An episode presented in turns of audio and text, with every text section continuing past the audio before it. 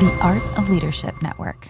In an all church gathering, we had 1,600 of our people there for a, a Monday night meeting just to say, you know, we're going to talk about this and where the denomination's going. And, and uh, I'm committed to being a church for people who are more traditional on marriage and people who are more inclusive on marriage. And so, uh, but let's see where you're at. And we surveyed the people, and it was, I'm making this up, but it's not far off from this. I had 3% hmm. of the people who were progressive and said, I'm going to leave I, I, don't, I can't stay in a church where everybody doesn't hold the same view that I hold. That was 3%. Mm. I had 3% who said, I'm traditional in marriage and I can't stay in a church that's not going to hold my view of, uh, you know, not uphold my view. Then we had, so that's 6%. Then we had 73% who said, I'm more progressive on marriage, but I understand why my friends have more traditional views and I want to be in a church with them. And 23% of our people said, I'm more traditional on marriage, but I understand why some are more progressive and I want to be in a church with them.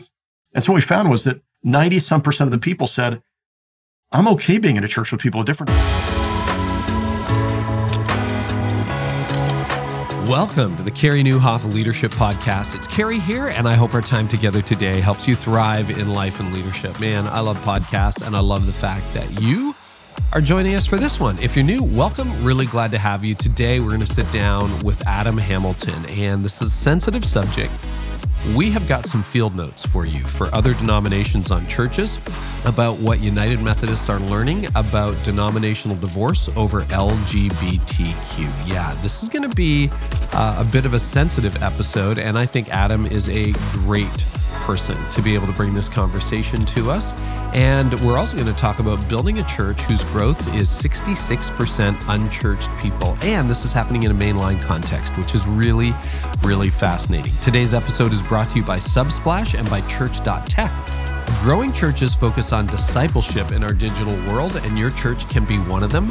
Join 17,000 other churches partnering with Subsplash to make disciples in a hybrid reality by going to subsplash.com slash carey and receive a $500 credit when you sign up, and by church.tech Pastors spend more time on what actually matters, connecting with community, working on your message. With one click, you can turn the sermon you're planning into Easter into discussion questions, small group guides, and more at church.tech. So, Adam Hamilton is back on the podcast. I had him on a long time ago, and then we got to hang out in person at a conference that he led last fall. And I thought, yep, high time. Let's have him back. Adam is the founding pastor of Resurrection Church, a United Methodist church in the Kansas City area. He was named one of the 10 people to watch in America's spiritual landscape by Religion and Ethics News Weekly. Adam launched Resurrection with his wife in 1990. It has since grown to over 23,000 adults and children under his leadership. And today, the church is the largest United Methodist church in the United States. It has six locations in Kansas City and a huge presence online and on TV as well. Adam has written over 35 books, very impressive, including Wrestling with Doubt, Seeing Gray in a World of Black and White, and Making Sense of the Bible. I think you're really going to enjoy this conversation as we dive into, well, some really, really sensitive issues and uh, I think these are field notes. So I talked to a lot of leaders who are thinking about leaving their denomination, a lot of people struggling with how do I approach LGBTQ in a sensitive way? And then, you know, what about the future of the mainline church and how do you fuse the best of the evangelical and mainline traditions? Well, we go there in all respects today. And needless to say, with that tee up, we are living in a complex time, are we not? And over the last few years, a lot of churches, certainly pastors, have experienced huge disruptions to business as usual. But did you know there are a few churches that are actually growing right now? And what they have in common is they focus on discipleship and they embrace a hybrid digital reality. So, growing churches live out the Great Commission and they seize the opportunity of technology to do it. And that's where Subsplash comes in. For 18 years, they've been building the leading digital platform for churches. They have mobile apps, messaging, website, streaming, groups, giving, and more. Subsplash puts the best of today's technology into the hands of churches for the sake of discipleship. So if your church is ready to thrive, then join 17,000 other churches who partner with Subsplash to make discipleship in a hybrid reality a reality. Go to subsplash.com slash carey you will get $500 off when you sign up. That's subsplash.com slash carey. And Easter is coming up. I know you're like, oh, I just got by Christmas, right? But hey, that's how it goes. So I want to tell you about something that's going to take your ministry and message further than ever before. It's called church.tech and it's perfect for any pastor or ministry leader who wants to 10x their content production and save time on basic tasks. It allows you to really free yourself up so that you can focus on what is most important in the message and beyond. With Easter just around the corner, church.tech will take what you're planning for your sermon and turn it into small group guides, discussion questions, captivating social media posts. And that's just to name a few. They have something that I absolutely love called prompt buttons. And these are easy buttons for knocking out daily tasks. In less than a minute, you can get small group launch plans, assistance with difficult emails, Greek word study, and more than 100 other buttons in development. The list gets longer every day. You can spend more time on what truly matters, which honestly, these days is your creativity and your ability to lead people.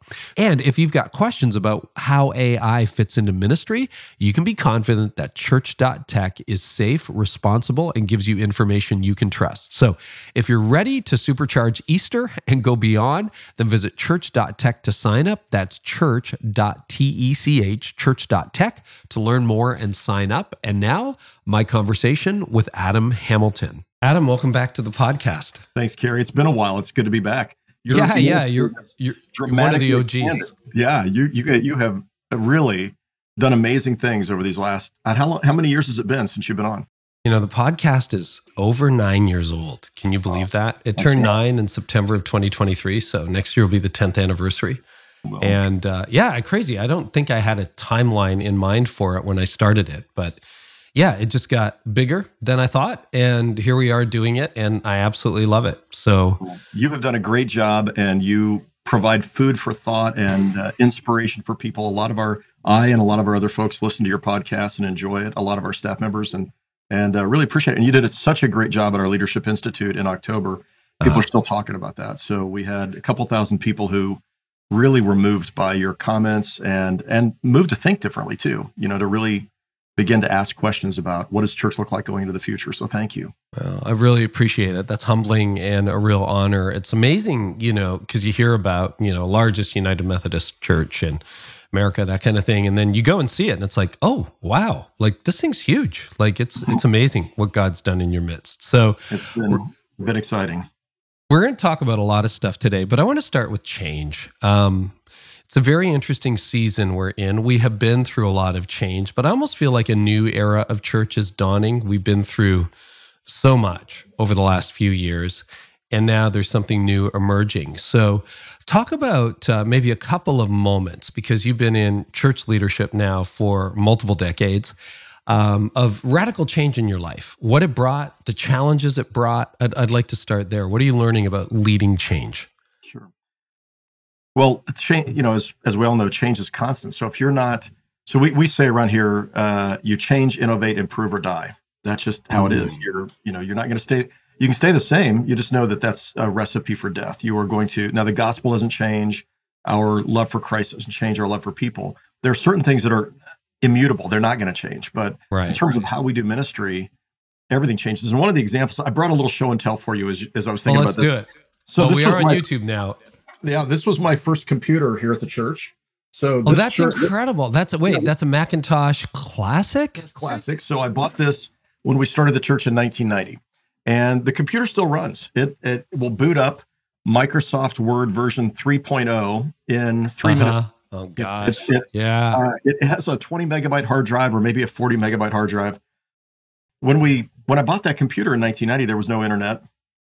There was uh, uh, there was no wireless printing. There was I had it hooked up to an ImageWriter or a LaserWriter II NT. Yeah, laser and, writers, Jeez. yeah, you know, you forget about right? Exactly, exactly, and you forget how. So there was, you know, there was none of these at that time, right? I mean, there were uh-huh. pagers. You could have a pager, and I was determined not to have a pager because I, I thought I do not want to be, you know, I don't want to be tethered to something where people can get me at any moment, you know. And yeah. first, today the world is so changed. You're you're accessible almost all the time. Yeah. Uh, so thinking about those changes that happened, you know, that that computer which sits in my office is a reminder of this idea of change, innovate, improve, or die. If you know, when Apple Computer was making those, they they flew off the shelves. You couldn't make them fast enough. And today, uh, you know, if that's what Apple was still making, they'd be out of business. And so Mm. constantly asking, how do we do this better? What are the needs of people? How are we, um, you know, how can we, how can we try new things that might actually work in reaching people in ways that we hadn't before? And of course, COVID led a lot of people to have to innovate who weren't innovating previously. We've been online for online worship for about, I think we've been online about 12 years for online Wow. worship. But even that changed. You know, we used to do a look in service where people would watch as we streamed live. And then we figured out, you know, that wasn't as great of an experience. And during COVID, when we're looking right in the camera and there's nobody in the sanctuary, people actually had a better worship experience because we were looking in the camera. We were talking to them as opposed to them watching as we talk to everyone else. I mean, that's just an example of the kind of things that that that have changed. And so, in some ways, we've changed dramatically over the years. You know, uh, technologically, how we're reaching people, how we're connecting. On the other hand, some of the basic things are still essential to how we do what we do. So I don't, having been pastor here for 33 years, I still recognize this place. You know, over the cro- over the course of those 33 years, the our our mission has stayed the same. Our you know some fundamental things about how we do ministry has stayed the same uh, in terms of caring about people and you know providing worship services that are meaningful and serving in the community and all of that. While we've adopted you know new technologies, we've you know we've had to think differently about how we do ministry. When we started, we had one worship service and it was a more traditional service, and today we have you know we have a variety of worship services in six different locations across Kansas City and on TV and online. And we find, you know, we have more people join us online every Sunday than join us in person. We have uh, twice as many people join us on TV, TV as join us online, which was a technology I hadn't anticipated using. It was old school TV, but it still reaches people that that were un, non-religious people who are flipping through channels and you know end up reaching those folks too. So anyway, lots of changes. And I the other thing that I found is that what I did when we were starting the church, and you and I are both church plant. Well, you in essence were a church planter. At Yeah, church uh, at. Effectively, that's how it worked out. Yeah. yeah, yeah. And so the things that I did when we first began, some of those I'm still doing, but some of them you figure out I have to hand that off to somebody else because there's certain things only I can do. It's not that only I can do them, but I'm this is these are essential parts of my job. If I don't do those, everything else is going to suffer. So as an example, you know, we still follow up on every first time visitor at Resurrection by delivering a coffee mug to them. We started doing that in 1990. So follow up on first time visitors is really important for those who come in person. But I used to deliver all those coffee mugs. Well, today I don't have the four hours to do that because there's something else that's filled up that four hours. So, so my job is to make sure somebody's doing it and to ask the questions about that. So anyway, lots of lots of change. And uh, I'll say one last thing. I'll shut up. I used to think I thrive on change. I thought I love change. I thrive on change. And then um, one time I had a couple staff people come and they said, you know, we think we need to change this. You know, this thing it was confirmation, I think. And uh, I listened to them and I gave them 10 reasons why it was a bad idea to change. And when they walked out the door a little discouraged, I thought, shoot, I only like the changes I initiate. I really don't like anybody else's changes, just mine. so I think that willingness to say we have to be willing to change. We have to be willing to innovate and try new things. And we have to always be willing to improve. We're always asking that question how do we improve what we're doing? Uh, or we're going to die. Geek question Do you have any memory of how much that Apple or that uh, classic uh, computer cost Yeah, you know, I, back in 1990? in my recollection, it was about $1,500.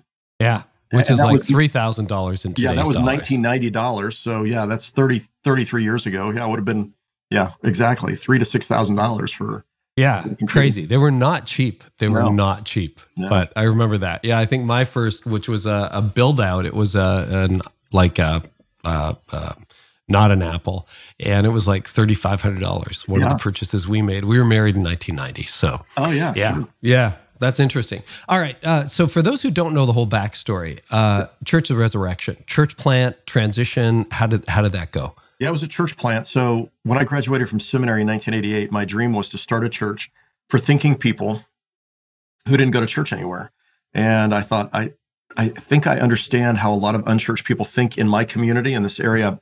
Our church is located near where I graduated from high school, went off to college, went off to graduate school, seminary, came back.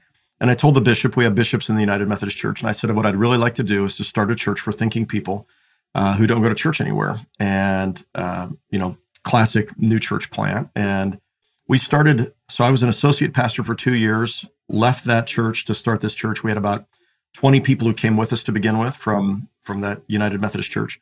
And, uh, you know, we cast this vision for building a Christian community where non-religious and nominally religious people are becoming deeply committed Christians. And and that drove everything that we did from that time on. So we began with about 90 people the first Sunday in worship. And that was, we met in a funeral home chapel, which is where our name came from. Church of the Resurrection seemed like a good name.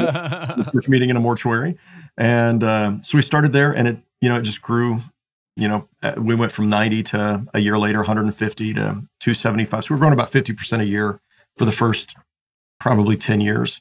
And uh, within, you know, within probably five or six years, we were the largest uh, church in Kansas City, and within five years after that, the largest United Methodist church in the country. So, wow, two thirds of those people were folks who identified as non-religious or nominally religious.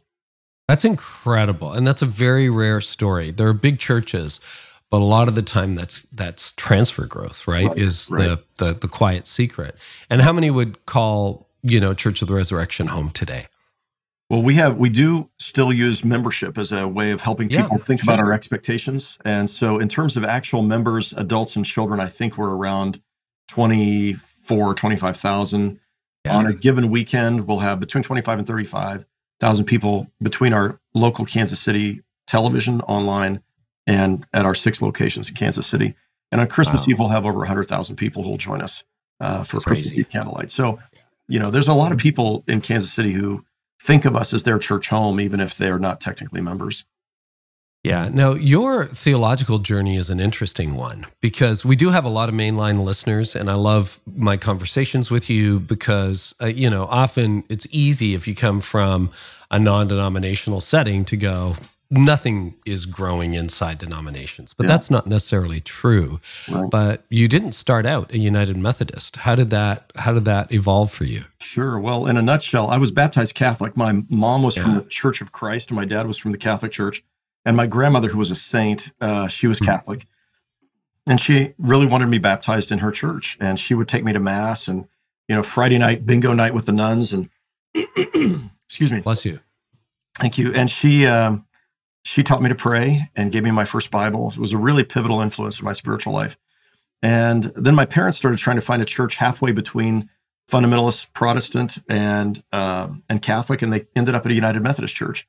And okay. John Wesleyan Methodism was often identified as the via media. Episcopalians think of themselves the same way, but uh, in England, Methodism was the via media between you know the low church Protestant and the and the Catholics being the middle road, right? They're right, yeah. the middle way. Yeah, yeah, yeah, via media. And um, and so my folks started going to a Methodist church for a few years. We dropped out when they got divorced, and I became an atheist for a couple of years. And then uh, there was a guy going door to door inviting people to church, uh, relatively new church start, an Assembly of God church in uh, in the community, not far, several miles from where I'm sitting right now. I didn't believe in God, but for some reason, this man, he spoke with a microphone pressed to his throat, an electrolarynx. His vocal cords had been removed, and wow. he was just knocking on doors. And and uh, a buddy of mine had stayed up the night before doing drugs, and that next day he stopped stopped by my house and said, "Hey, I know you're new to the neighborhood. I'd like to invite you to come to church." And we, uh, I thought, you know, there was something about the fact that he had a disability, inviting and talking to me, a 14 year old kid, like I like I mattered. You know, that I thought oh, I'll go once. So we went to church, and I, again, I didn't believe in God, and the worship was way different from anything I'd ever experienced. Hands raised, peak, speaking in tongues. It really freaked yeah, me out. Assemblies of God, fully. Assemblies of God, yeah, yeah. yeah. yeah. Um, but they had three really cute girls sitting on the front row, and I didn't believe in God, but I believed in girls and started going to church. And uh, and it was there that I began. I thought, you know, I'm going to give this God thing a chance, and I decided I'd read the Bible, see if uh, what I could make of that.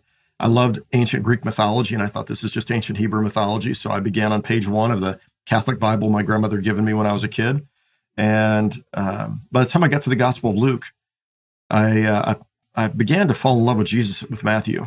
Mm. Mark, uh, again, I, I really found myself drawn to Jesus. I didn't believe in the resurrection. I was like, eh, I can't quite buy that, but I really love this guy who, you know, who really stood up to the religious hypocrites, who cared about the nobodies, and when I got to the Gospel of Luke, I found myself, I fell in love with Jesus. I got to mm. the end of the mm. gospel, and all the way through, he's concerned, as you know, the Gospel of Luke is written for Luke wants to make the point that Jesus cared about the nobodies, the marginalized, yeah. the people who were treated as second class, whether it was the lepers or the women or you know the sinners and tax collectors. And I thought that's who I feel like that's who I am. I'm one of those lost boys, you know, who needed somebody. I needed I wanted Christ.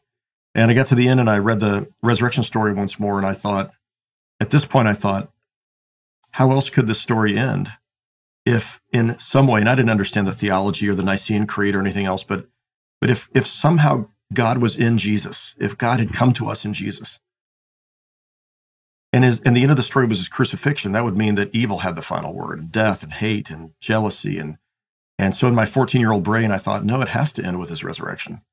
That's God's way of saying that evil and hate and sin don't have the final word. And so I got down on my knees next to my bed and I said, Jesus, I want to follow you. And I know I'm 14 years old, but if there's anything you can do with me, I pray you will. I'd like to be your disciple.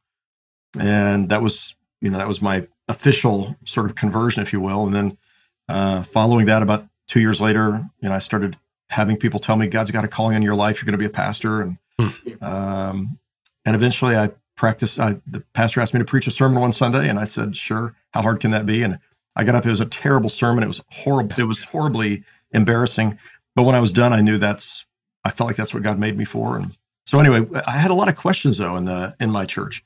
I had a lot of theological questions. I loved science, and I had questions about really is evolution anti-Christian? Isn't isn't it possible you could believe in both of these things? And just a lot of lot of theological questions. And at one point, you know, one of the folks in the church said, Adam, don't ask so many questions. Just mm-hmm. just take it by faith. And I'm like, I can't.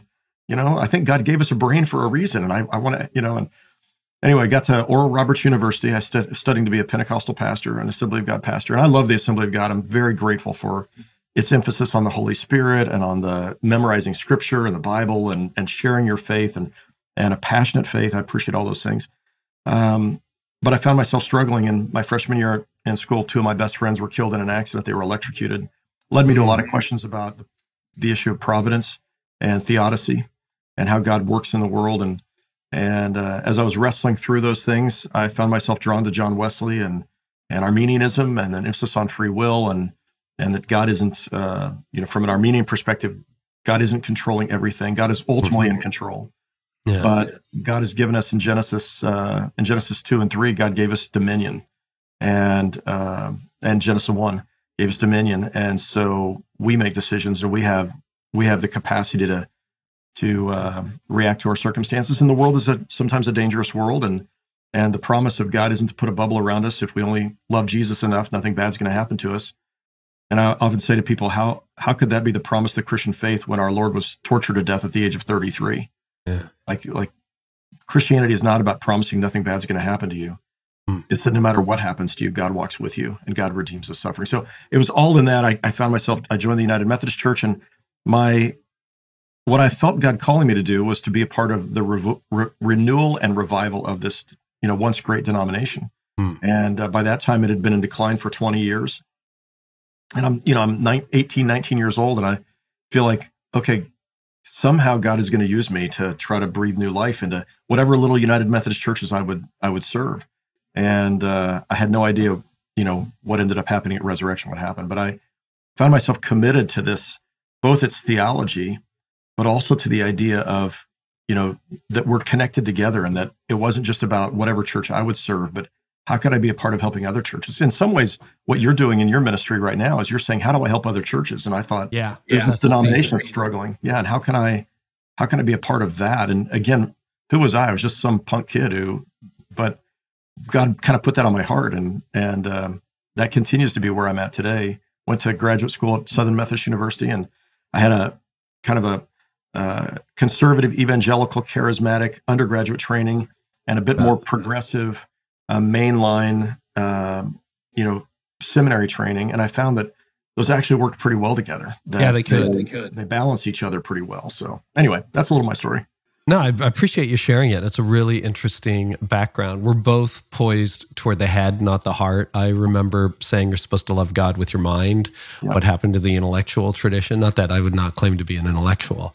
What was it about Methodism that was attractive to you as a thinking person? Yeah.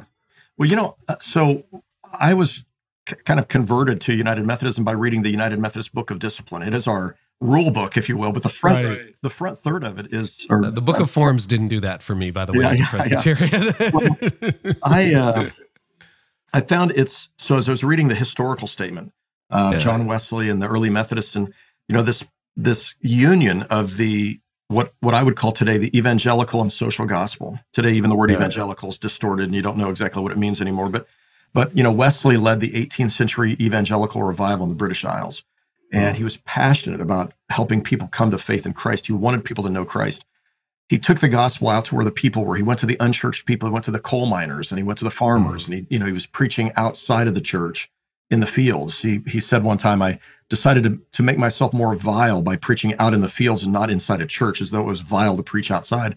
And he spent, you know, half a million miles riding horseback across the British Isles to take the gospel wherever people were. I love that. I love the fact that he was concerned for the poor. So, you know, in his, in his ministry, there was, you know, at one point he, chose not to get his hair cut anymore and he gave the money to the poor. He he began mm-hmm. looking at, you know, this is a college student. He's he began looking at um, you know, that the gospel is not the gospel if it's not also being concerned for the people around you who are in need, that that the church, the body of Christ is he, he didn't use this term necessarily, but is the incarnation of Jesus in the world. And so when God looks to see where there's hunger or brokenness or pain or injustice, the church is meant to rise up and address that. And I love that because in my in my limited experience in my one church where I came to faith in Christ, we helped our church members, but we never, I don't ever remember being challenged to go serve the homeless or to look at mm-hmm. what are the, what are the underlying systemic issues in society that should be addressed to help the world look more like the kingdom of God. And I somehow had missed, even though I'd read them, I somehow missed the minor prophets and the call to do justice and love kindness and walk humbly mm-hmm. with God or Matthew chapter 25 and the, and the sheep and the goats. I, I, all of those things I had somehow missed. And so I love the fact that Wesley brought together the evangelical and social gospels and held them together. They went together. They were two sides of a coin. But I also love the fact that he, you know, his faith was one that was both of the head and the heart. You mentioned this a moment ago, but in Pentecostalism, there's such an emphasis on the heart. And Mm. if you're moved and you feel something, you're being fed, as though being fed is is the state of your heart. But the intellect is sometimes, not always, but in some some churches that's not emphasized. And there's many others that they do emphasize this.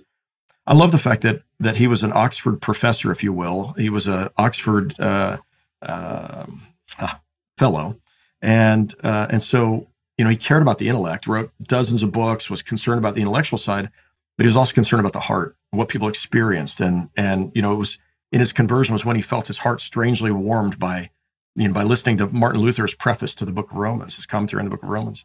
So the head and the heart was really important to me, but then he also added to that the hands that that and in, I think this is true in tons of churches. No doubt the churches you've served as well. But I just love the fact that in in this denomination, when I was joining it, it was like, if you're going to be a follower of Jesus, you've got to serve. You've got to be looking in the community and seeing where there's a gap between how the world looks now and how the kingdom of God is, and you do something about it. And so, somebody told me the other day they were here visiting me, and they they go to another church. They said, "What people know in Kansas City about resurrection is you guys are doers. You were Mhm. always out there serving, looking to see where is there a need in Kansas City, and how can we as Christians do something about it." So, anyway, I, I loved all of those things. Uh, and people say, I'll have people ask me, you know, I can't figure you out. Are you liberal or conservative? And my answer is always yes, of course. And they're like, no, which is it? Are you liberal or conservative? I'm like, do I have to pick? Because I think both of those are really good ideas. To be liberal means to be generous of spirit. It means to be willing to reform. To be conservative means you hold on to certain things, but even if they're not popular anymore, because they are they are truths that we have to hold on to. And I think if you're conservative without being liberal, you're stuck. If you're liberal without being conservative, you're unmoored. But if you bring those two things together, they're both really good words. That's a good word. That's a really good word. Um, you know, it reminds me of what the late Tim Keller often said that, and he's not, it's not unique to him, but he articulated it well. Evangelicals really focus on the personal relationship with Jesus. Mainliners often, and he too was a mainliner, so to speak. That was his tradition, as was mine before I went non denominational you know, was well, we're more about social justice, more about the vertical, more about the horizontal, not the vertical. Yeah. And of course, the gospel is a fusion of all of the above, Right. right? If you're going to look at the whole gospel, it is both love God and love your neighbor. And for some reason, we seem to have separated that in the two strands. Evangelicals more concerned about the state of your soul. Yep. You know, mainliners more concerned about do you have food and bread and shelter and all of those things, and sometimes forget the state of your soul, right? Right. And so I love that fusion. I often teach people this when it comes to the Gospels. So Matthew, Mark, and Luke, Jesus' call is for people to follow him. It's about doing. F- come follow me. You're going to find the sheep and the goats there. You're going to find the parable of the Good Samaritan. You're going to find, you know, this emphasis uh, in Matthew, Mark, and Luke, with very little emphasis on this idea of. I mean, you you won't find Jesus saying in Matthew, Mark, and Luke, "Accept me into your heart," or Right. have a personal relationship with me. You're not going to find that that typical evangelical language on Jesus' lips in Matthew, Mark, and Luke. You are going to find it uh, in, in different language, but in John's gospel. So in John's gospel, it's it's believe in the Son. It's you know it- those who believe in you know will have life in His name, and so it's all about faith and trust and and abiding in me. Abide in me as I abide in you, and you know so you've got this idea of of what feels much more like a classic evangelical personal relationship with Jesus. Uh, you know, gospel in John and in Matthew, Mark, and Luke, it's much more about doing and acting and and serving and following. And I tell people, we need, to your point, Carey, we need we need Matthew, Mark, Luke, and John. We need we need all those. But I also remind people there's three synoptic gospels to one Johannine gospel. And so this idea of we have a relationship with Jesus. Now, three of the gospels tell us to come follow him and to live out our faith in the world. And it's it's how we live, not to not that we're saved by our works, but as we all know, we are saved so that we might live a life that's pleasing to God, so we might be the hands and feet of Jesus in the world. So what's interesting to me is you built, you know, God has built this very large church, the largest United Methodist church in America, two thirds unchurched. And again, I just want to underscore that. That's something I always tracked very, very carefully. Our church still does. We're about 50 50 churched versus unchurched people. But, you know, the backroom conversation, if I ever share that off the record with people, they'll be like, oh, you know, that almost never happens. It's like mm. 95% transfer growth and 5% conversion growth, et cetera. So when you fuse the true two traditions, and broadly speaking, mainline and evangelical, right, which is what we've been talking about, how does that, in your experience over these decades, how does that intersect with unchurched people, right? Like how because again, that's that's remarkable to see that the majority of people didn't have a church background. Yeah. It's interesting. I remember having a conversation with a, a Pentecostal pastor at a church that had started up uh, about the same time we had. And he took me to lunch. He said, I don't understand it. You guys are reaching all of these people who go to church, and we really want to reach them. And we're reaching people who go to other Pentecostal churches who are transferring because we have a better worship leader or are leaving because they have a better worship leader or whatever. And um, I think, and, and I, I want to go back and say one other thing too most mainline churches in their inception were evangelical. It's just we we came out of the 20th century with uh, sort of different ways of thinking about evangelical. And Yeah, so and the I- I- social gospel. I mean, at the beginning of the 20th century, the social Right. gospel imperative in North America and England and so on was a big defining factor and kind of a, a splitting of the ways in Yeah, the church. That's right. That's right. And I think that was tragic because both sides of that equation have a part of the gospel. They have a half of the gospel, not a whole gospel. And I would say, you know, as a I'm a mainline pastor, and I still can I, I hesitate to use the word anymore just because it's how it's now re, been redefined. But and still evangelical. To be evangelicals, you want people to know Jesus. You want you want people to have faith in Christ and to be see their lives transformed by the power of the Holy Spirit. So I think we, I, I think even mainliners at their best, they're evangelical, but in that Yeah. mainline sort of sense of it. Um, what was your question? I'm sorry. I, I Oh, no, I was uh, thinking about what parts of your approach to ministry, that fusion Hmm. Yeah. of the head and the heart and the hands, has really resonated with unchurched people. And you were saying, you know, you had a colleague across town who was like, hey, Yeah, yeah. we just keep getting transfer growth. Like, what Right, is right. resonating with all these unchurched people? Because that, if you want to look at, if we're going to reverse the decline in the church in our generation, or at least make a dent in it, it's not going to come from just like our church is growing, but the church Right. is dying. You know, that's not that's not it. It, you know, reversing the decline in the church means actually going out there and making disciples of people who don't know Jesus. So I'm always very interested in figuring out where a church has had success, what are the ingredients? What are, you know, in your feedback over the decades? And Tim Keller, because I had this conversation with him before he passed away, would say the types of messages that the people he was reaching in New York resonated with shifted over the decades. That there were three distinct eras. And he said now, you know, before he died, he said he was starting to think about, I have to preach through identity because identity is such a big thing. It used to be, hey, the world is empty, you know, come on over here, or this is not your parents' faith. And now it's like, no, your identity, like if you fuse all your identity in sexuality, you fuse all your identity in your career, you fuse all your identity in your relationships, that's going to leave you empty and bankrupt. Well, what about yeah. fusing your identity in Christ, yeah. et cetera? So, you know, yeah. there are paradigms and, and ideas, or it could be something more practical. It's just like when they see the gospel in action, they resonate because uh, we got a lot of people taking notes listening to this wondering yeah, sure. where's the secret sauce here uh, yeah. adam well so i'm gonna i'm gonna share several things one is yeah, we think about everything that we do through the lens of how does this speak to the unchurched people in our community or in kansas awesome. city and yeah. so, really, uh, you know, there are at least two sermon series a year that I plan at Christmas. We announce them at Christmas Eve and Easter that are when we have the most number of unchurched people in church, and and these are sermon series aimed at aimed at addressing the kind of questions unchurched people are asking. So um, I'm going to take a shameless moment and give a plug for something. But a Go year ago, we did a series of sermons. So I did I'd surveyed people both in the church and outside the church to find out what were their doubts? What were their sources of questions that they wrestled with? Mm. And we do a series like this every probably every five to 10 years. And uh, we surveyed a thousand people and we looked to see, we gave them like 20 choices and opportunities to, you know, add their own. And there were six or seven common sources of doubt for people, unchurched people as well as church people. We found 95% of all people wrestle with doubt some. So even the church people right. are wrestling with doubt. And doubt's not a bad thing. We, you know, doubt's a good thing. And in the Bible, all the great biblical heroes wrestled with doubt along the way. Um, but we did a series of sermons called Wrestling with Doubt, Finding Faith. And we just said, we announced on Christmas Eve, we had a little 90 or 30 sec, 60 second video promo for it. We said, these are the questions we're going to wrestle with in the, in the six weeks after, uh, after Christmas Eve. We hope you'll come back. And that just came out actually yesterday. This book just came out. It's called Wrestling with Doubt, Finding Faith. Cool. And it's a small little book. It's a pretty easy read, but you know, I wrote this hoping that people might be able to give it to their friends, their kids, a lot of their kids who wrestle with these questions. And I'll just tell you, these are the questions that these were the doubts that came up that we uh, that each became a chapter in the end. But uh, and the book begins with in praise of honest doubt. But then, is there a God? And does does science eliminate the need for God? Uh, the good book, wrestling with the Bible and the questions we have about the Bible. Are all non Christians going to hell?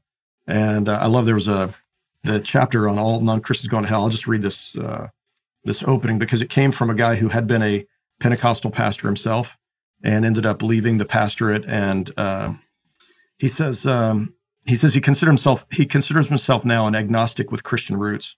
And his text he sent me was uh, the question about other religions is one of my biggest struggles with the whole Christianity thing. I cannot accept that a good, kind, loving, gracious, just God would send a kind, caring, loving, faithful Hindu to hell, Hindu to hell, simply because they didn't accept Jesus. That literally makes no sense to me. That's how the chapter begins. Is just okay. There's a whole lot of people out there like him. You know, he's a former pastor. There's a lot of people out there like that. So anyway, the next one is this heaven real? I mean, a lot of people want to know they've lost a loved one. Is there really a heaven? And and why do you believe that? Is there any evidence for that? And then when prayers go unanswered, and then finally, why do the innocent suffer? Oh, and wow. the postscript has a little chapter on uh, or a little section on uh, another question they ask, and that is, would God really love me? And mm-hmm. so you get to a kind of an inv- evangelical invitation at the end just to say, here's what the Bible says about love and God's love for you. And yes, God does know you and love you. And but anyway, so what I'd say is that we we think about sermons, we think about programs, ministries, outreach, everything we do, we think of through the lens of who are the unchurched people around us and what would cause them to go, you know what, I think I need to bring my kids to that. Or I think, I mean, this is what we eat, sleep, drink, and breathe around here is that. And then understanding the the audience we're trying to reach, because I think and this is, I think, uh, was the hang up with this pastor I mentioned to you a moment ago, is they spoke Pentecostalese. Mm. They the language that they spoke was a language that was insider language about, you know, and, and in a particular, sort of Pentecostal insider language. And the reality was that and a whole lot of ways that they worshiped was very powerful for the people in the congregation and other Pentecostals. And it was it was off-putting to non-religious people. And so I I think that's you know, a critical piece of it. so thinking about your message, Mm. how you're communicating, what you're doing to go out of your way to welcome people, because there's a lot of people out there who will say, "I'll give church a try once," and uh, and this is where like that delivering coffee mugs to first time visitors, or you know everything we do to connect with unchurched people when they visit the church. If they come to a wedding or a funeral, you know we want to make sure that wedding or funeral is so awesome and that it speaks so well to unchurched people that those people say, you know, we should try this church this Sunday, you know, and and so. Um, so, and then following up on all the first time visitors. And then I would say um, another piece of this, and I think this is a really important piece. So there's two last pieces. One has to do with, I think the perception unchurched people have of the church, if you ask them, is uh, these are a lot of pretty judgmental people in the church. Yeah. And it's not a very grace filled place. Hmm. And, and we say one of our leadership principles here is it's all about people. And when people walk in the door, we want them to feel like they are loved and they're cared for and that uh, i mean we're going to talk we'll talk about judgment sometimes but that judgment is not uh, is not the kind of judgment they often are hearing. It's it's stuff everybody recognizes. You know we're we're all a bit more self-centered than we should be. We we become materialistic. We we don't care enough about other people. We're um, as opposed to um, you know the the issue of the day of course is homosexuality today and the impression that a lot of people have at least for a lot of churches that's the issue of the day is that they know where the church is and the church isn't a place that's good for their children or their friends or their family members. And uh, so when people come here, uh, they hear Jesus and they hear, if you look at Jesus, I mean, look in the Gospels, you look at Matthew, look in particularly the Synoptic Gospels. The only time he's condemning people is the religious people who were hypocrites. Hmm. He's not, he's not condemning other people. The, the, in John's Gospel, the woman who's caught in the act of adultery, I don't condemn you, you know, and the people who were condemning you have all dropped their stones and they've walked away. And so the people Jesus condemns are the are the self-righteous Pharisees. Yeah. And so I think in our language and I think all of your people aren't listening to you if they're in that spot of condemning people all the time, but I think it's I think it's understanding what are people hearing and what they were hearing and seeing from Jesus was a radical love and a grace and a mercy and an you know a willingness to love and, and care for them and and to meet them where they were in their brokenness and the ability to tell stories from everyday life that touch their hearts, you know, the prodigal son and a whole bunch of other great stories. The last thing I would say, and I think this is really, really important and part of the, for mainline Christians, and I think this is true for a lot of evangelical churches too, but the old adage, people don't care what you know until they know that you care. And I think this idea, so Rick Warren used to have this baseball diamond, right? Mhm. You get to first base and you came to know Jesus and you get to second base and you'd grow in your faith. I'm, I'm probably getting it wrong, but it's something like this. You get to third base, play, base and you discover your spiritual shape. And fourth base is, base is serving in mission in the world. And for many years, it, uh, and I love Rick, uh, but for many years, that was telling other people about Jesus. That was serving in mission in the world and being nice to people. And then he went to Africa and he discovered there's poverty in the world and brokenness. And, and all of a sudden, I used to kid around and say, Rick became a United Methodist. He, he suddenly, you know, what- he had both the evangelical gospel, but then he's like, we got to do something about poverty. We got to do something about injustice. And, um, and what I, what I've shared with people is the, the baseball diamond is reversed at resurrection. We start by inviting people to go and serve in the community. We start by doing, you know, by inviting people to come and show up for our, you know, our, our, you know, activities in the community to serve other people. Christmas Eve candlelight, we'll take our biggest offering of the year on Christmas Eve candlelight, and we give away the entire Christmas Eve offering. Half of it is benefiting the poor in Kansas City, and half of it around the world. And you know, last Christmas Eve it was 2.4 million dollars people gave in one night Wow. to be able to serve in these, you know, and we show videos. These are the kids, and you can come volunteer. You don't have to be a member of our church. You can come volunteer. You can go with us on a mission trip, even if you're not a, you know, follower of Jesus yet. Come and be a part of this. And the other day I saw this wonderful Jewish woman here in Kansas City. And every time I see her, she comes to talk to me. She says, I love Church of the Resurrection. Said, thank you for allowing me to go on all your mission trips to Malawi and Africa. I just, I, I love to serve there. And it's so cool to be with your people. And, and so that when people look at the church and they see that the church is actually positively impacting their community and they're seeing that that they're closing to use ron heifetz's terminology at harvard they're closing the gap between the world as it is and the world as it should be Mm. they see the church actually doing that it's a value add it's actually making our city better because it's addressing the real needs of the community people are drawn to churches like that and that's what i find in particular with unchurched people today they go, you know what? And even if they don't go to church, they go, I really respect your church. I get this all the time from like, you know, and I hear this especially from Jewish people and sometimes from Muslims, like, if I was going to church, I'd be going to resurrection. That's the kind of church I want to be a part of. And so it's kind of fun to see. And our people are moved by that. I mean, our people feel like our purpose isn't just to add X number of new conversions in the coming year. That's awesome. And we want to do that. But our purpose is to incarnate Christ in the world and to help Kansas City look like the kingdom of God in other parts of the world. And, and so people, they'll give to that, they'll sacrifice for that, they want to be a part of that. And in the process of that, we're teaching discipleship, we're teaching scripture, we're helping people understand, you know, a theology that that brings together, you know, the head, heart, and the hands. And so I, I would, if you were asking me, I would say those are the things that I think are critical for a church to grow. And even then, you can do all those things right. And we're living in a time where the number of people going to church is declining, where across the country, when, when you and I started our churches, uh, 50% of the people were unchurched. And today, last time I looked, it was something like 61 or 62% in the average community. And so, and it's getting harder and harder to reach, you know, younger generations. But what I know about those younger generations is they're interested in community and a place that cares and where relationships can be forged. And they are interested in making a difference in the world yeah. or being a part of an organization that's that's altruistic and making a difference in the world they don't yet know that they are going to buy into the Jesus that Christians talk about because they they like Jesus they just don't know that Christianity offers a good picture of him but those other things they know those are needs so i think you and i are probably the same age or within a year of each other and i'm 59 you're 59 i'm 58 so very very close you, okay. very close yeah and then you know, you've been leading in the same place for 33 years, almost 34, which is incredible. Um, how do you keep your passion fresh, like for the long haul? Because that's yeah. a pretty rare thing to lead a large, growing, expansive ministry and not be sitting back, relaxing, and enjoying the flight at 59. Yeah, yeah. Um, well, let's be honest. There are times where I have felt like quitting. There are, you know, uh, and during COVID, the last four years, between uh, the political turmoil in our country, uh, you know, we were leading into, uh, you know, speaking up, speaking out against racism during Black Lives Matter, uh, COVID, and everything that happened during COVID, and and in our denomination, you know, we're one of those churches that's uh, we're a centrist congregation, but we are advocating for full inclusion of people.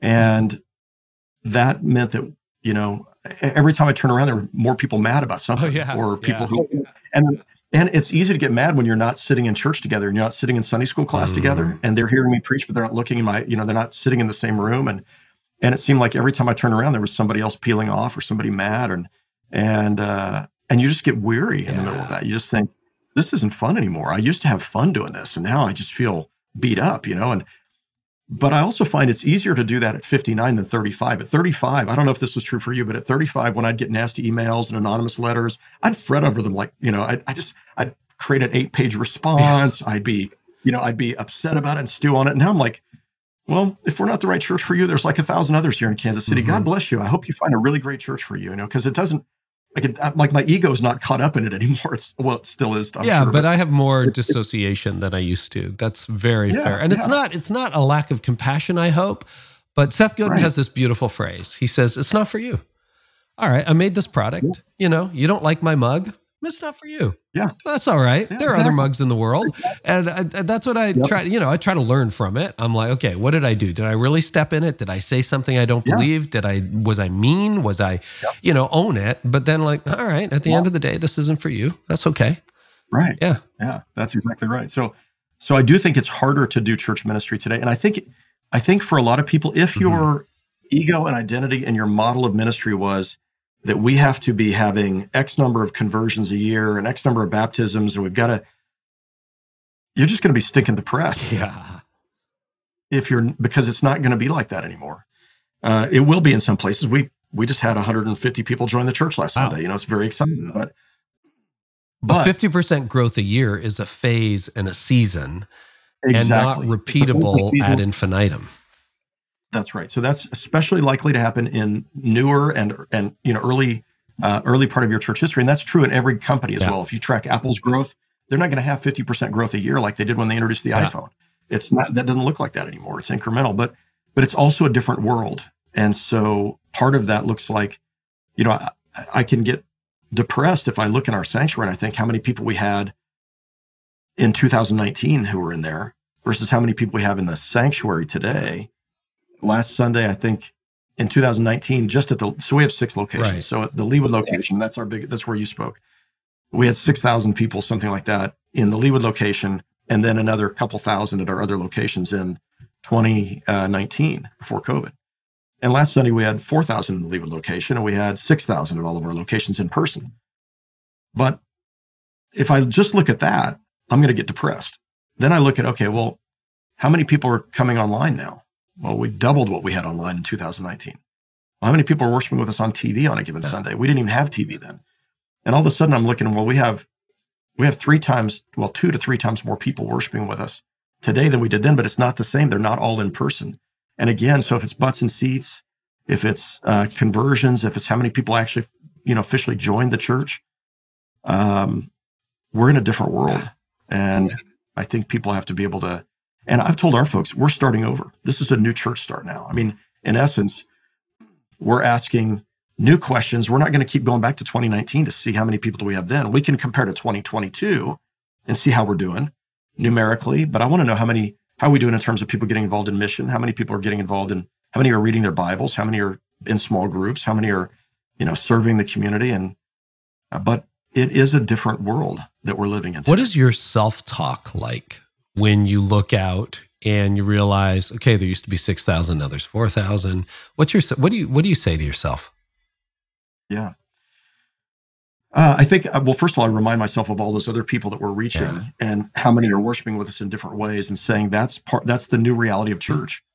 Uh, and it helps me when I remember that I actually like, if I'm going to go to the doctor, I kind of like telemedicine. I sort of like it when I don't have to sit in the waiting room with people who are coughing and I can talk to the doctor for 15 minutes. And I do that every single time. I'd rather not go back to the doctor's office at all. And I think about that. I think about, you know, my mom who worships with us now online or on TV and doesn't worship. Actually, she's on TV, doesn't come in person because she's a single mom who is, you know, in her 70s. And she said, I don't want to have to get dressed up to come, not even dressed up, but I don't want to get out of my jammies to come to church. And I don't really, don't feel a connection with other people. So this is how I worship. I try to remember that. Yeah. And I try to remember it's about connecting, not that. And then I, I also say, and it's a new day. And so instead of feeling crummy about that, I can look back and, okay, we're up a thousand a Sunday since last year. And that year we were up a thousand a Sunday from the year before, but only is because we're rebuilding. Right. I don't know how long we'll even be rebuilding. I don't know.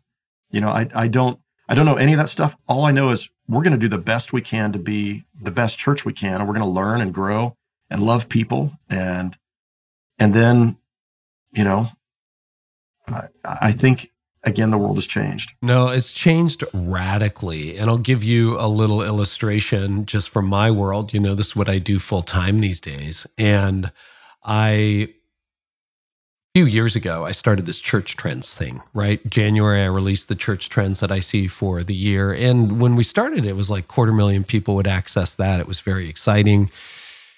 And then, you know, blogging isn't what it used to be traffic dropped a little bit. Then it was 150,000, then 100,000, then it dropped below 100,000. And I'm like, what's going on? Are people not interested in this? And one of my team members said, you know, everyone's going to video. Why don't, this was in 2022, why don't we record the 2023 church trends and we'll do it on video and we'll do some 60 second reels for Instagram. So I'm like, okay, well, I guess we could. But part of me was like, hey, you can't reduce like this complex thinking to 60 seconds. Like you just can't do it. That's Right. not fair. But we did it. And you know what was interesting? The reel that we released with the church trends got over 100,000 views. And it's like, oh, Yeah. same content, just a different delivery method. So in 2024, we went all Yep. channels. We did the blog, we did a study guide, we did uh, seven reels for Instagram and TikTok, we did a YouTube version, and uh, we also are bringing the podcast around it for a whole month. And you know what? We'll probably, when that's launched, uh, have the biggest year we ever had with church trends. It was just reinventing Right. how we deliver the message. Yep, that's right. I think that's exactly right. And that's what we as churches have to do is figure out there's still, so I'm going to say there's still a huge, if you use business terms, there's still a huge legacy audience out there for what the church is doing now. Yeah. And I think that's one of the things that we sometimes forget. We, we have in mind, um, we want to reach young people the younger generations. Awesome. I think that's fantastic. We've got to constantly be asking that question. And that's going to be frustrating because there's a large number of them who may not decide to check into church for a while in their lives, if at all. And so we're seeing a, you know, lower participation of young adults than we saw in previous generations when they were the same age. So we're seeing this continue to decline. Um, but the other thing we, we also recognize is there is a legacy. There are people 50 and up who are thinking, I'm actually kind of interested in being a part of a community. I'm interested in finding out if there's more meaning in life. I'm interested in, in making a difference in my world. I'm interested in spiritual things. And I think we, we might, for at least some of your listeners, to own that audience. So this, uh, next week, I'm taking our staff to the new dinner theater the new theater restaurant here in Kansas City. So I don't know if you've been to dinner theater, if they have them in your community, but mm. this one, LaVon and I have been uh, season ticket holders for 33 wow. years since we started Resurrection. And when we started going, we were in our 20s and like everybody else was in their 50s. Yeah. And we, you know, we were, we were like, like nobody our age was going to this thing. And now, of course, the average age is our right. age.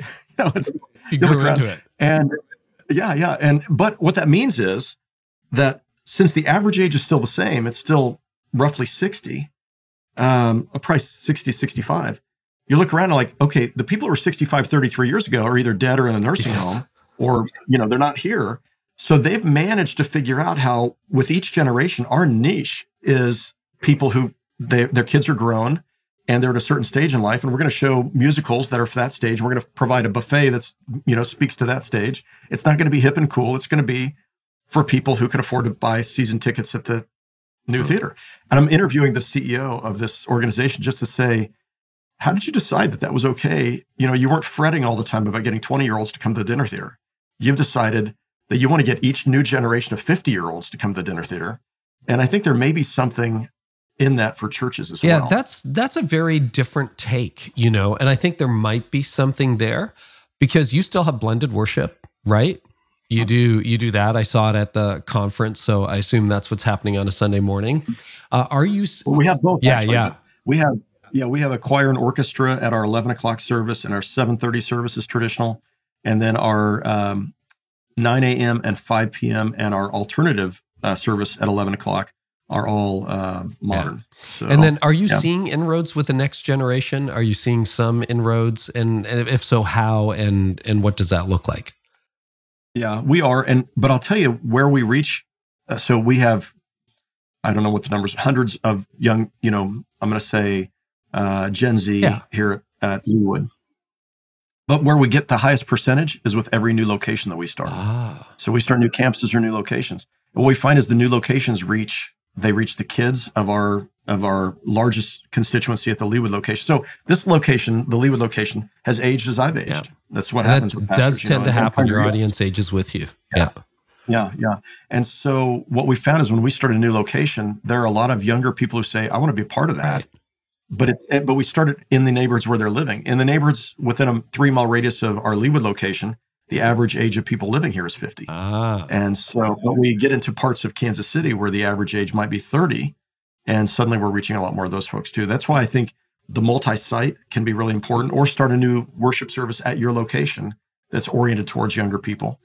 And then you got to figure out what you're doing in terms of putting younger people up in front of people on the stage. So we're, when we're, you know, we have pastors who are leading in worship that are in their 20s and 30s and guys like me who are almost 60. Where I've had a struggle with that is our choir.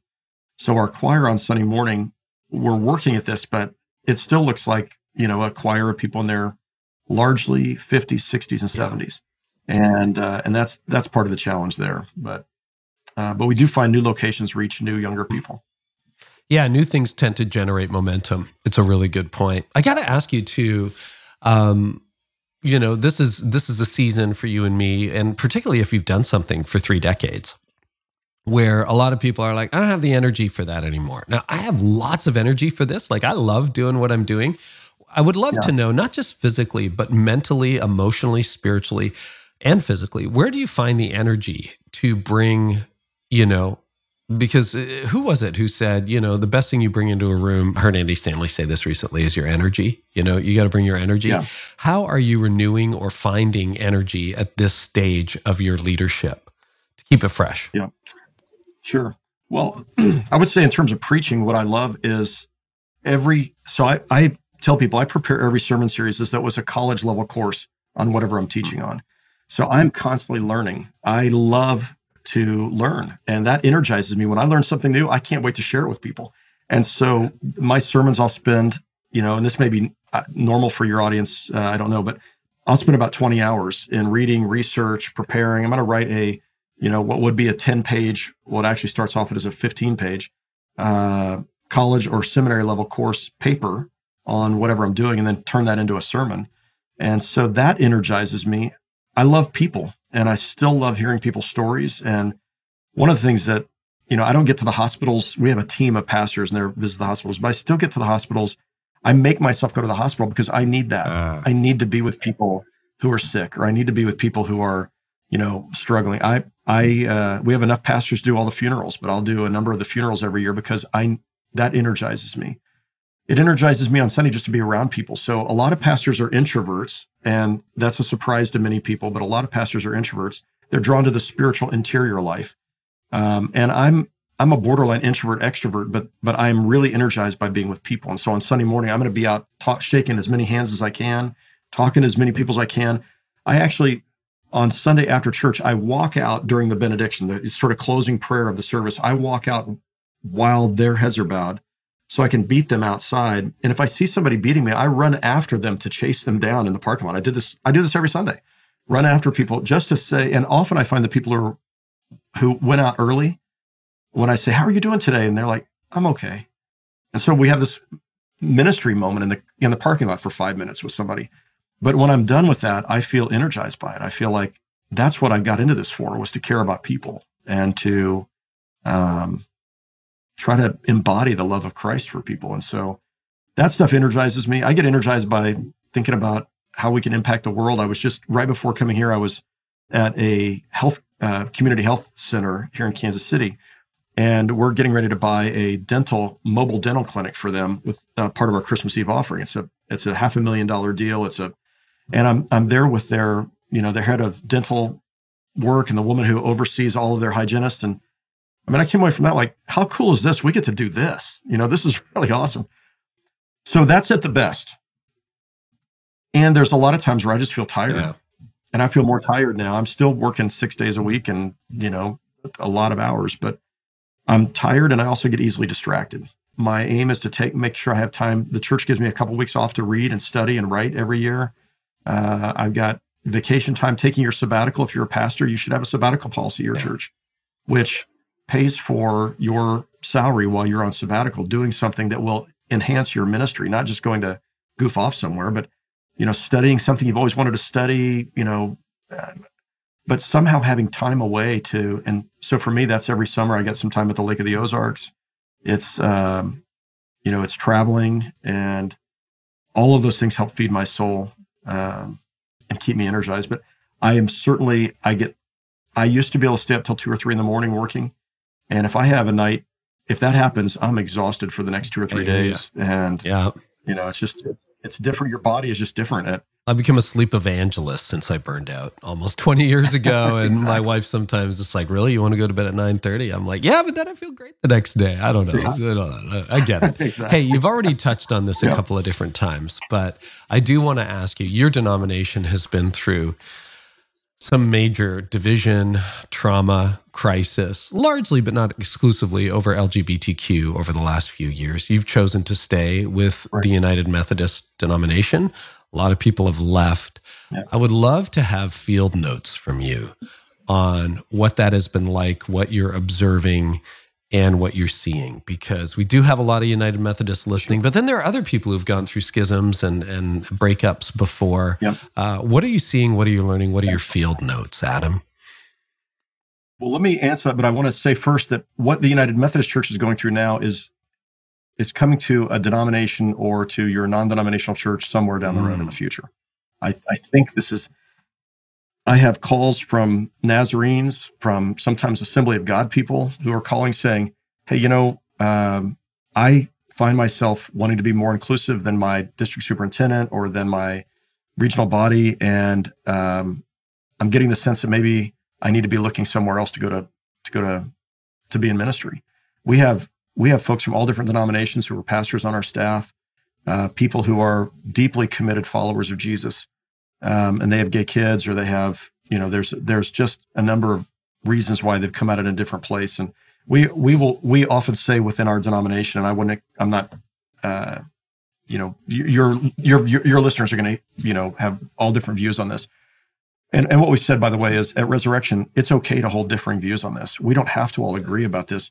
What we have to agree upon is we're going to love everybody who walks in the door. And we're going to understand that we are going to be a church where, um, where there is the ability to interpret scripture because we're always interpreting scripture. We're interpreting it, you know, the Southern Baptists are wrestling with whether yeah. women can be pastors or not. Um, you know, that's about it. That's about scriptural interpretation, how we're interpreting it. But for some, it's about scriptural authority. And so, anyhow, I do believe that the years ahead will only see this issue uh, be be more upfront for more conservative um, right of center churches. I think I think you're right, and I think that's a uh, very important caveat. And if you listen to the chatter behind the scenes, there's a lot of diversity of opinion on a number of issues right now. There is. I, have had uh, I've had pastors of large churches that were more conservative come to me and say, "My personal views are more aligned with yours, but if I said that, yep. I would lose my job." I've heard that behind the scenes, or, or and, yeah. yeah. And part of yeah. deconstruction so, too, right? As people leave, they're just, "I'm not going to deal right. with this anymore. I'm just gonna, I'm just gonna tap out." So, un- un- unfortunately, right. Right. well, fortunately, unfortunately, I don't know whether we need to make that judgment, but this is coming. Yeah, this is a wider wave. It, it's it's coming. So you can't you can't just pretend like it's somebody else's issue. In the United Methodist Church, we have so we had 30,000 churches uh, in 2019 in the United States. And uh, today we have 23,000 churches and 23, uh, right around 23,000, maybe 22.5, something like that. I think there's 7,300 churches that have left. And, and the timeline for leaving was through right. the end of this year. And we're recording this at the end of 2023, so I, just so people know. Yeah, Yeah. yes. Thank you. We, so, we, we broadcast these much um, later. yeah, yeah. So, uh, so we've lost 7,350 churches, I think. A large number of those were little churches, uh, but there were a few that were really large churches as well. And it's interesting to to look at, you know, to watch and see what's happened there. For for us, we felt, and I told so when this all began. Now, there's been divisions in our church forever. I mean, we've always had a left and a right and a, a broad center. So Methodism is marked by this broad center, and people lean left or lean right, and then we have the farther ends of that of that spectrum, and um, and so there's always been divisions. And what we had said up front, so four years ago, three four years ago, I met with our executive team after our our general conference is where yeah. we make key decisions for the denomination, and after our general conference in it was either 2016 or 2019, it might have been 2019 I came back and some of our staff were like, "Hey, let's just leave." Like they they voted to make they voted to make things even harsher at that general conference for LGBTQ people in churches that would be mm-hmm. affirming of them, and uh, and they're like, "We don't need the denomination." And no, you could become independent. denomination. We could easily become independent. We'd have total freedom to start locations wherever we wanted to. We would have. We currently uh, will give this coming year three million dollars to denominational mm. missions and ministries outside of our church just through the denomination. So we're the largest source of income for that uh, in the in the denomination.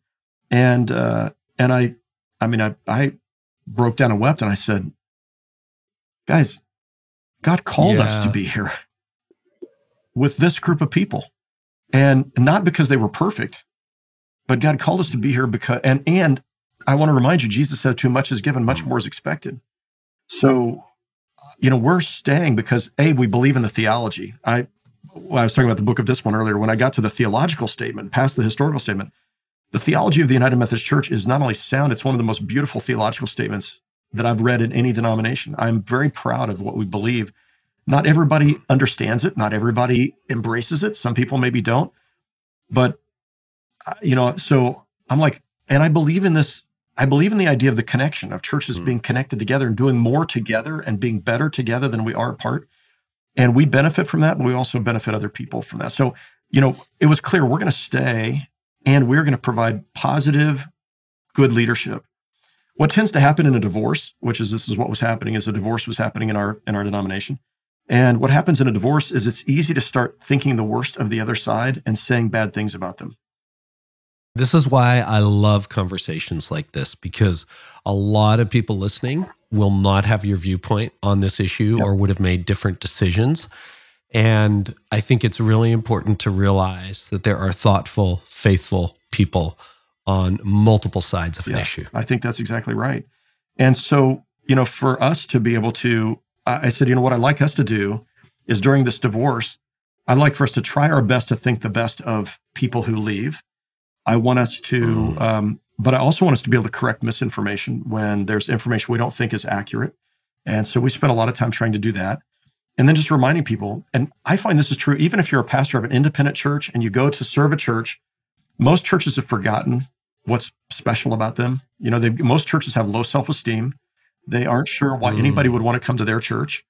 And part of the task of a leader is to remind people this is, and it may not even be true yet, but you're going to try to tell them this is what I love about you until they finally start to mm. actually live up to your expectations and the thing that you praise them for.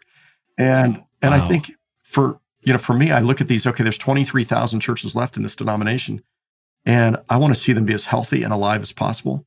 And I think uh, they're, I think we will, we will lose another 8,000 churches just because they're little churches that are going to die at some point. There's a lot of churches that are going to continue to decline. But I think when we get 10 years down the road, five years down the road, even now, I think we are going to be a healthier church. But again, I think I, I know pastors who've left the denomination some on the right and some on the left. And because it's it's really alluring the idea of being independent, you know, and, and I think there's a lot of great independent churches out there. But there's also something powerful about being in connection with all these other people. And again, mm. you know, when we show up in Malawi, the United Methodist Church is already there when we show up to to get involved and to be engaged. When we when we're looking for pastors, there's already a process for vetting pastors that's, you know, looks at their psychological profiles, their theological profiles, their their giftedness that we're not having to reinvent all of that when there's a you know i, I just think there's so many things that are that uh, that i want to embrace as positive um, for those united methodist churches to say there's a lot of reason, good reasons why you don't want to leave and why you'd want to be a part of this together. And uh, but i think the leading churches need to model that for people. You know we need to be able to show people this is this is what's good and beautiful about this and let's let's be the best we can at this. And that's always been a part of our vision here so and I imagine that in the Church of the Resurrection that you lead, you have people with differing views over issues like LGBTQ, Absolutely. people from different sides of the aisle when election comes around, yep. et cetera, et cetera. Yep. How do you how do you manage that tension as a pastor? Yeah. So I preach into this a lot. In fact, last Sunday's sermon mm. was uh, I was speaking about this, but uh, and just on the LGBTQ question, we surveyed our congregation, and of course, there's been a huge shift in our congregation over the last 20 years, just like there has been in sure. society. But for our congregation, I I had people saying, "Adam, you're, you know, you don't understand. The silent majority is against you, you know, about this. The silent majority sees it mm. differently." I'm like, "Well, let's find out." And so we did a poll uh, in an all church gathering. We had 1,600 of our people there for a, a Monday night meeting, just to say, you know, we're going to talk about this and where the denomination's going, and and uh, I'm committed to being a church for people who are more traditional on marriage and people who are more inclusive on marriage. And so, uh, but let's see where you're at. And we surveyed the people, and it was, I'm making this up, but it's not far off from this. I had 3% hmm. of the people who were progressive and said, I'm going to leave. I, I, don't, I can't stay in a church where everybody doesn't hold the same view that I hold. That was 3%. Mm. I had 3% who said, I'm traditional on marriage and I can't stay in a church that's not going to hold my view of uh, you know, uphold my view. Then we had, so that's 6%. Then we had 73% who said, I'm more progressive on marriage, but I understand why my friends have more traditional views and I want to be in a church with them. And 23% of our people said, I'm more traditional on marriage, but I understand why some are more progressive and I want to be in a church with them. And so what we found was that 90 some percent of the people said, I'm okay being in a church with people different. Just don't make me hold that view. But if you're willing to show respect towards me, I can show respect towards you. And we can recognize that that maybe this is about how we're interpreting scripture and we both love Jesus. And um, so that was a, you know, and that was a surprise for a lot of our traditionalists who were like, oh, I didn't realize I'm actually in the minority here. and, uh, yeah. but the majority want me to be in the church with them.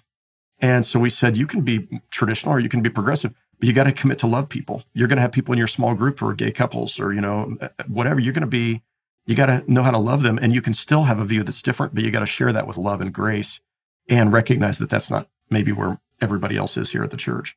Now that's, you know, unusual for in the United Methodist Church. It may be more 50 50 in a lot of churches. And the churches that left were churches where two thirds of the people said, no, we're more traditional and we're not sure we can stay in a church where, uh, yeah.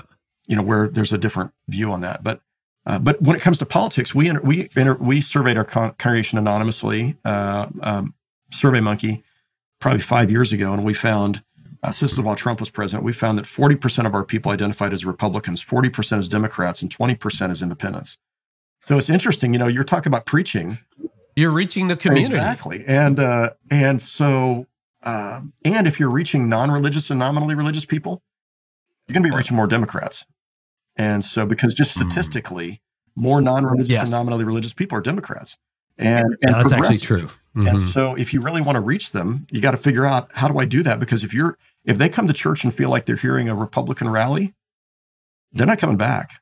That's just not that's not going to cut it. So it works if your church is large. If if all you want to reach is in the United States, the the red crowd, you're probably going to be fine. But if you're if you're serious about reaching, you know, so so we talk about diverse. Yeah. yeah. we one of the things we did, uh, and I'm very excited about this. So in 2019, we set a 10 year vision for the church no, nobody sets 10 year visions, you know, anymore. You say a one year vision is probably as far as you can go. We said, I said, I got 10 years left from 2030 to 2040. I got 10 years left. Or I'm sorry, from 2020 to 2030. I'd like for us to take on some things that, that require 10 years to get them done. And so we began, and, and we had, we set up four, uh, you know, we went through, it was almost like a capital campaign, a whole, we had consultants coming in, interviewing people. We, we interviewed civic leaders in Kansas City. We wanted to know where the problems in Kansas City that need to be addressed. What are the, you know, who are we as a church? And anyhow, we, um, one of those things had to do with, with healing the polarization in Kansas City. And so we said, and not just in Kansas City, but across the country to the degree that we could. So we began looking at every two years, starting in 2020, we will have our own election campaign. And we have uh, yard signs, we have campaign buttons, we have television spots, radio spots, billboards. I preach into it. We have gatherings built around this, and they're always about depolarizing our community. So, and we're going to take a theme that is clear in scripture that Republicans and Democrats who ha- are people of faith would all agree this is an important idea. And so the first one was love your neighbor. It was hashtag love your neighbor. And we uh, you know, we had about 5,000 yard signs out and we, you know, we did, I preached into it right before the presidential election in 2020. And throughout the year, talking about why it's important that we listen to each other. We walk in each other's shoes. Here's how we do that. Let me model that for you. Small group participation with people uh, who view things differently, activities that we did together. Then two years later in 2022, we, we had a campaign that was the Be campaign, Be Just, Be Kind, Be Humble, uh, based on Micah 6 8. And so again, you know, now we're going to actually live this in the community. This time around in 2024, it's uh, the Do Unto Others campaign. And the logo is a heart where the sort of upper lobe of the heart on one side is Republican red and on the other side is Democratic blue. And then it becomes purple below and it's Do Unto Others. And we're just going to talk about what does it look like? Jesus said that the law and the prophets hinge on this one idea do unto others as you'd have them do unto you. So, how are we going to do that as followers of Jesus? And anyway, our people are pretty excited about it. We're, we've got hundreds of other churches joining us. We're providing materials for them. And and uh, uh, but what happens if the church becomes known as the entity that's trying to bring people together, as opposed to the church becoming the wedge in the culture wars? And again, for unchurched people, that sounds like the kind of church they want to be a part of, not the culture warriors that are uh, that they've come to associate with Christianity, and in particular, often, unfortunately, evangelical Christianity. I think I can see where your energy comes from. You just gave us a sneak peek. Those are bold visions, Adam. You said something interesting in the statistics, and I want to make sure I got it right. So, when you polled your congregation, 1,600 people, 3% on the progressive left said, I can't be in a church with people who don't think the way I think. And about 3% on the right, who'd hold very traditional views, would say, I can't be in a church that doesn't agree with everything I say on this issue. That's 6%. Interesting. And those are the people who send you emails. Those are the people who stop you in the hallway. Those are the people. And Chris Bail, who's on this podcast two years ago, I quote it a lot because it just keeps showing up. It's 6% who generate 73% of the division in social media. And it sounds like 6% of the people who are like, I can't live with anybody who's not like me in your church. It's just fascinating how that number, and I, I share that to underline for leaders who are in the line of fire, you're probably hearing. I mean, when I wrote Leading Change Without Losing It, I'm like, do the math. There's always about 10% of people, less than 10%, who are opposed to the change you're leading. And probably of that 6%, you might hear from 10% of the 6%, right? It's not like you're hearing from all 6%. What would that be? That would be like, uh, a lot of people. I mean, if you think twenty thousand members, you're you'd be hearing from scads of you know even at even at ten percent of the three percent. But yeah, I think you're exactly right that that. But it's hard to remember that when you have a nasty email, or it's and again Yeah. at fifty nine, it's easier for me. But Yeah. it's hard to remember that when you get a letter from somebody saying, "I'm leaving the church because I think you are uh, you are misleading people and you are a false prophet or you are uh, wolf in sheep's clothing or whatever." And those things tend to be like daggers to your soul. Uh-huh. And uh, and then what what happens is, hopefully you don't change your views. You just learn to be quiet and don't say anything. And so this is what I find. And you have to be careful how you say what you say. You know, if you're, uh, what I say to folks, to pastors is when it comes to prophetic preaching, you can either merely irritate people or you can influence them. It's easy to irritate people. takes no skill. You just get up and blast away with whatever you think is, you know, God's will for the world in, in terms of some social issue. If you really want to influence people, you have to understand why somebody holds a view different than your own. You have to be able to acknowledge that with grace. You have to be able to talk about, you know, why you might hold the views that you do that are different that you hope that they might adopt. And you have to be able to say, and I could be wrong about this. And I think if you're able to do that, you have a chance of actually influencing people to change. And uh, so, again, unfortunately, when our feelings get hurt or we have people leave in a stink, and, you know, at Resurrection, so we got 20 some thousand members, but we've lost over the last 20 years, we've had to have lost 2,000 members at least. And we've gained over those years 10,000 members Yeah. or whatever. But, but when you lose them and people that you loved and people that you were friends and you were in small group with, or they don't feel like they, you know, they, they leave poorly or they, you know, they say mean things about you that hurt your feelings. It can, it can be easy to go, you know what? I just won't say anything hard anymore. I will not say anything that anybody's going to get upset about. And uh, I remind people, uh, one of my favorite verses in scripture is John 6, 66. And uh, so 666 is a good kind of mnemonic to remember. John Yes, 6, yes. 666, Jesus had just said, uh, I'm the bread of life. Whoever eats of me will never go hungry. Uh, whoever drinks of me will never thirst again. And John 60, 666 says something to the effect of, and many people left him at that point. And I'm like, this is Jesus. And many people left him. And then he, the disciple, you know, disciples come to me and says, are you going to leave me too?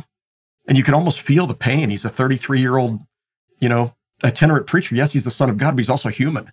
And how much that must have hurt to have all those people leave. And and then I, I think it's really interesting uh, in the in the synoptic gospels where they say that he has a demon.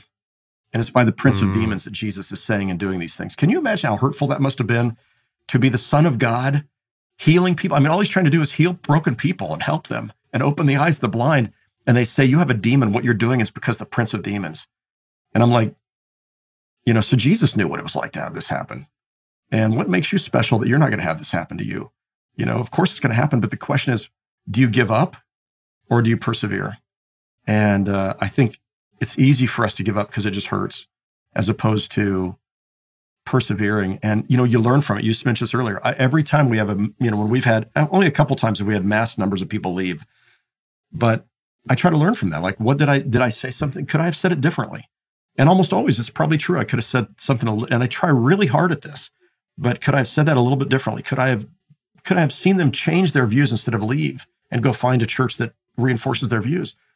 And often, yes, there's things I could do better and things that I, I wished I had said it slightly differently or done. But sometimes it's like, no, I don't think I could. In fact, if anything, I think, and I told the congregation this once, we were having conversations around uh, universal health care and Obamacare. And um, I brought in a panel of speakers from both sides of this. And we did this on abortion earlier uh, last year. We had a great Mhm. panel. I went and interviewed the head of Planned Parenthood and went to their offices. Never been to Planned Parenthood office. Then I went to a you Wow. know a, a group that was aiming to convince people not to have abortions right across the street from the Planned Parenthood, and and uh, you know spent time you know inviting a panel of experts and and sharing you know at the end letting it be centered on women's voices, but at the end I shared some things too, and uh, so I find it's really helpful when people you can hear both sides of something, earnest, thoughtful people, and you go, okay, I don't necessarily agree with that, but I understand how they got there, and they've given me something to think about here. Um, now I've lost my train of thought, but I, I just think it's No. important for us to to recognize if you want to influence people, it's usually not by slamming people. It's not by becoming a culture warrior. And in the end, I think I think the culture war in America has done more to hurt the Christian faith and the cause of Christ and the kingdom of God than than most other things I can think of in the last 30 years. Because the culture war has turned a whole group of people to think if that's what Christianity is, I don't want it. And we've fallen prey to it as opposed to paving another way. Um, this has been so helpful, Adam. Are there any other field notes? You know, I, I'm I- sure there are, but I think that's I think that's all I've got. I, But that, that's a that's enough for now. That's enough for now. I think it's a very different paradigm, and I'm really grateful you shared it. Uh, Adam, any other final thoughts generally before we wrap up? Anything that I didn't ask you that you wished I would have asked you, or anything you didn't get to say that you wished you could have said? Oh, probably. But right now, my right now, I'm just thinking. I've enjoyed the conversation with you, Carey, and appreciate you and your heart for wanting to help churches and uh, pastors and leaders. I think it's really important. People need encouragement, and Mm. uh, and I think you you seek to be one of those Barnabases, one of those sons of encouragement of what you're doing, and um, and I think people need information too, and I I think both what you've done in terms of encouraging people to think outside the box, using technology as a way of connecting with people, and that that if people are worshiping online, that still counts. You know, they're still, Yeah, yeah, they're it still does. they're still a part of your community, Well, and uh, but also your you know your ability to give people information that helps them make wise decisions or think differently about what they're doing. Because it's easy for us, I think, to get into neutral and we just keep doing the same things we've always been doing. Because and I find Yeah. this, I, I find it less today, but there was a period in my 40s where I thought I'm too tired to try to change anything. I, I don't feel that way today. It's funny in my late 50s, I feel kind of isn't that interesting? Yeah, but in my Okay. 40s, Well, yeah, did you tweak anything? Did you change anything? What did you do? Or you just stuck it out and boom, there's the energy again? you know, I did. I think it did. It was a several year period of time, and I think part of it was capital campaign after capital campaign after Oh, capital yeah. campaign, coupled with social issues that divided people, coupled with um, working, you know, sixty five hours a week forever and not Mhm. taking enough time away. It just left me weary. I, f- I just remember thinking brain tired, and somebody there'd be like something we need to do, and I'm like, I can't do it right now. I can't do one more thing. Yeah. And then somewhere, you know, living through that, don't give up in the middle of that, but maybe you needed to figure out how to take more time away. And I was writing two books a year and that was, that was too many, you know, there's just a lot of stuff. So I had to adjust some things in my life. And I also had to let go of feeling like I had to be in charge of everything. And, uh, you know, today, Church of the Resurrection, our, our staff run the church. I, I am, I, I think I'm the keeper of the DNA at the highest level. I'm the chief communicator. I'm the chief fundraiser when it comes to just making the ask. Yeah. Um, I represent the church in the Kansas City area and in the community, and they bring important decisions to me so that I get to weigh in still. And uh, but you know our our people, our staff, and our lay volunteers, uh, our lay servants are, you know, they they pretty much run the church. And if I stepped away, the church would run fine. The key would be making sure that they felt that the you know that whoever took over as the senior leader, um, you know, that they they felt good about their preaching and everything else. But Yeah. um, that helped. I think when I when I got to that point, then I I felt like I was able to sort of refine myself again. So there was a period of about three years where I felt like, man, I'm just so tired and I can't even think about trying to change anything. Mm. And I think a lot of churches get to that point, and a lot of pastors get to that point, and uh, and you got to come out of that because that'll be a death spiral if you're if you don't. Well, you just dropped so much insight quickly in three minutes. It might be a good setup for round three down the road. So, Adam, we'll leave it there. But thank you so much. So, tell us where people. You've written over thirty books. Is that true? Yeah. Yeah. Wow. Uh, so so people can find out uh, you, if you just search Amazon. Uh, for Adam Hamilton, books by Adam Hamilton. You'll find uh, most of them are on there. All of them are on there. But also, uh, adamhamilton.com is uh, a website where I was uh, blogging, and now I, I don't do it quite as much. I just have found my time's gone other places. But all of my books, resources, videos are there. Uh, COR for Church of Resurrection, so cor.org. And uh, at cor.org, you can see our website. You can find all of our past sermons, resources, other things. We do a leadership institute every fall. Yeah the last weekend of September, and we always have great speakers. Carey, you were you were one of those this last year. Thank you. and uh, and our goal is to open the hood on Church of the Resurrection and to allow just to give away everything we've learned and the the mistakes we've made, and to figure out how to leave people inspired and encouraged and equipped when they leave. And and it's uh, the I think it's the largest mainline leadership conference that happens every year.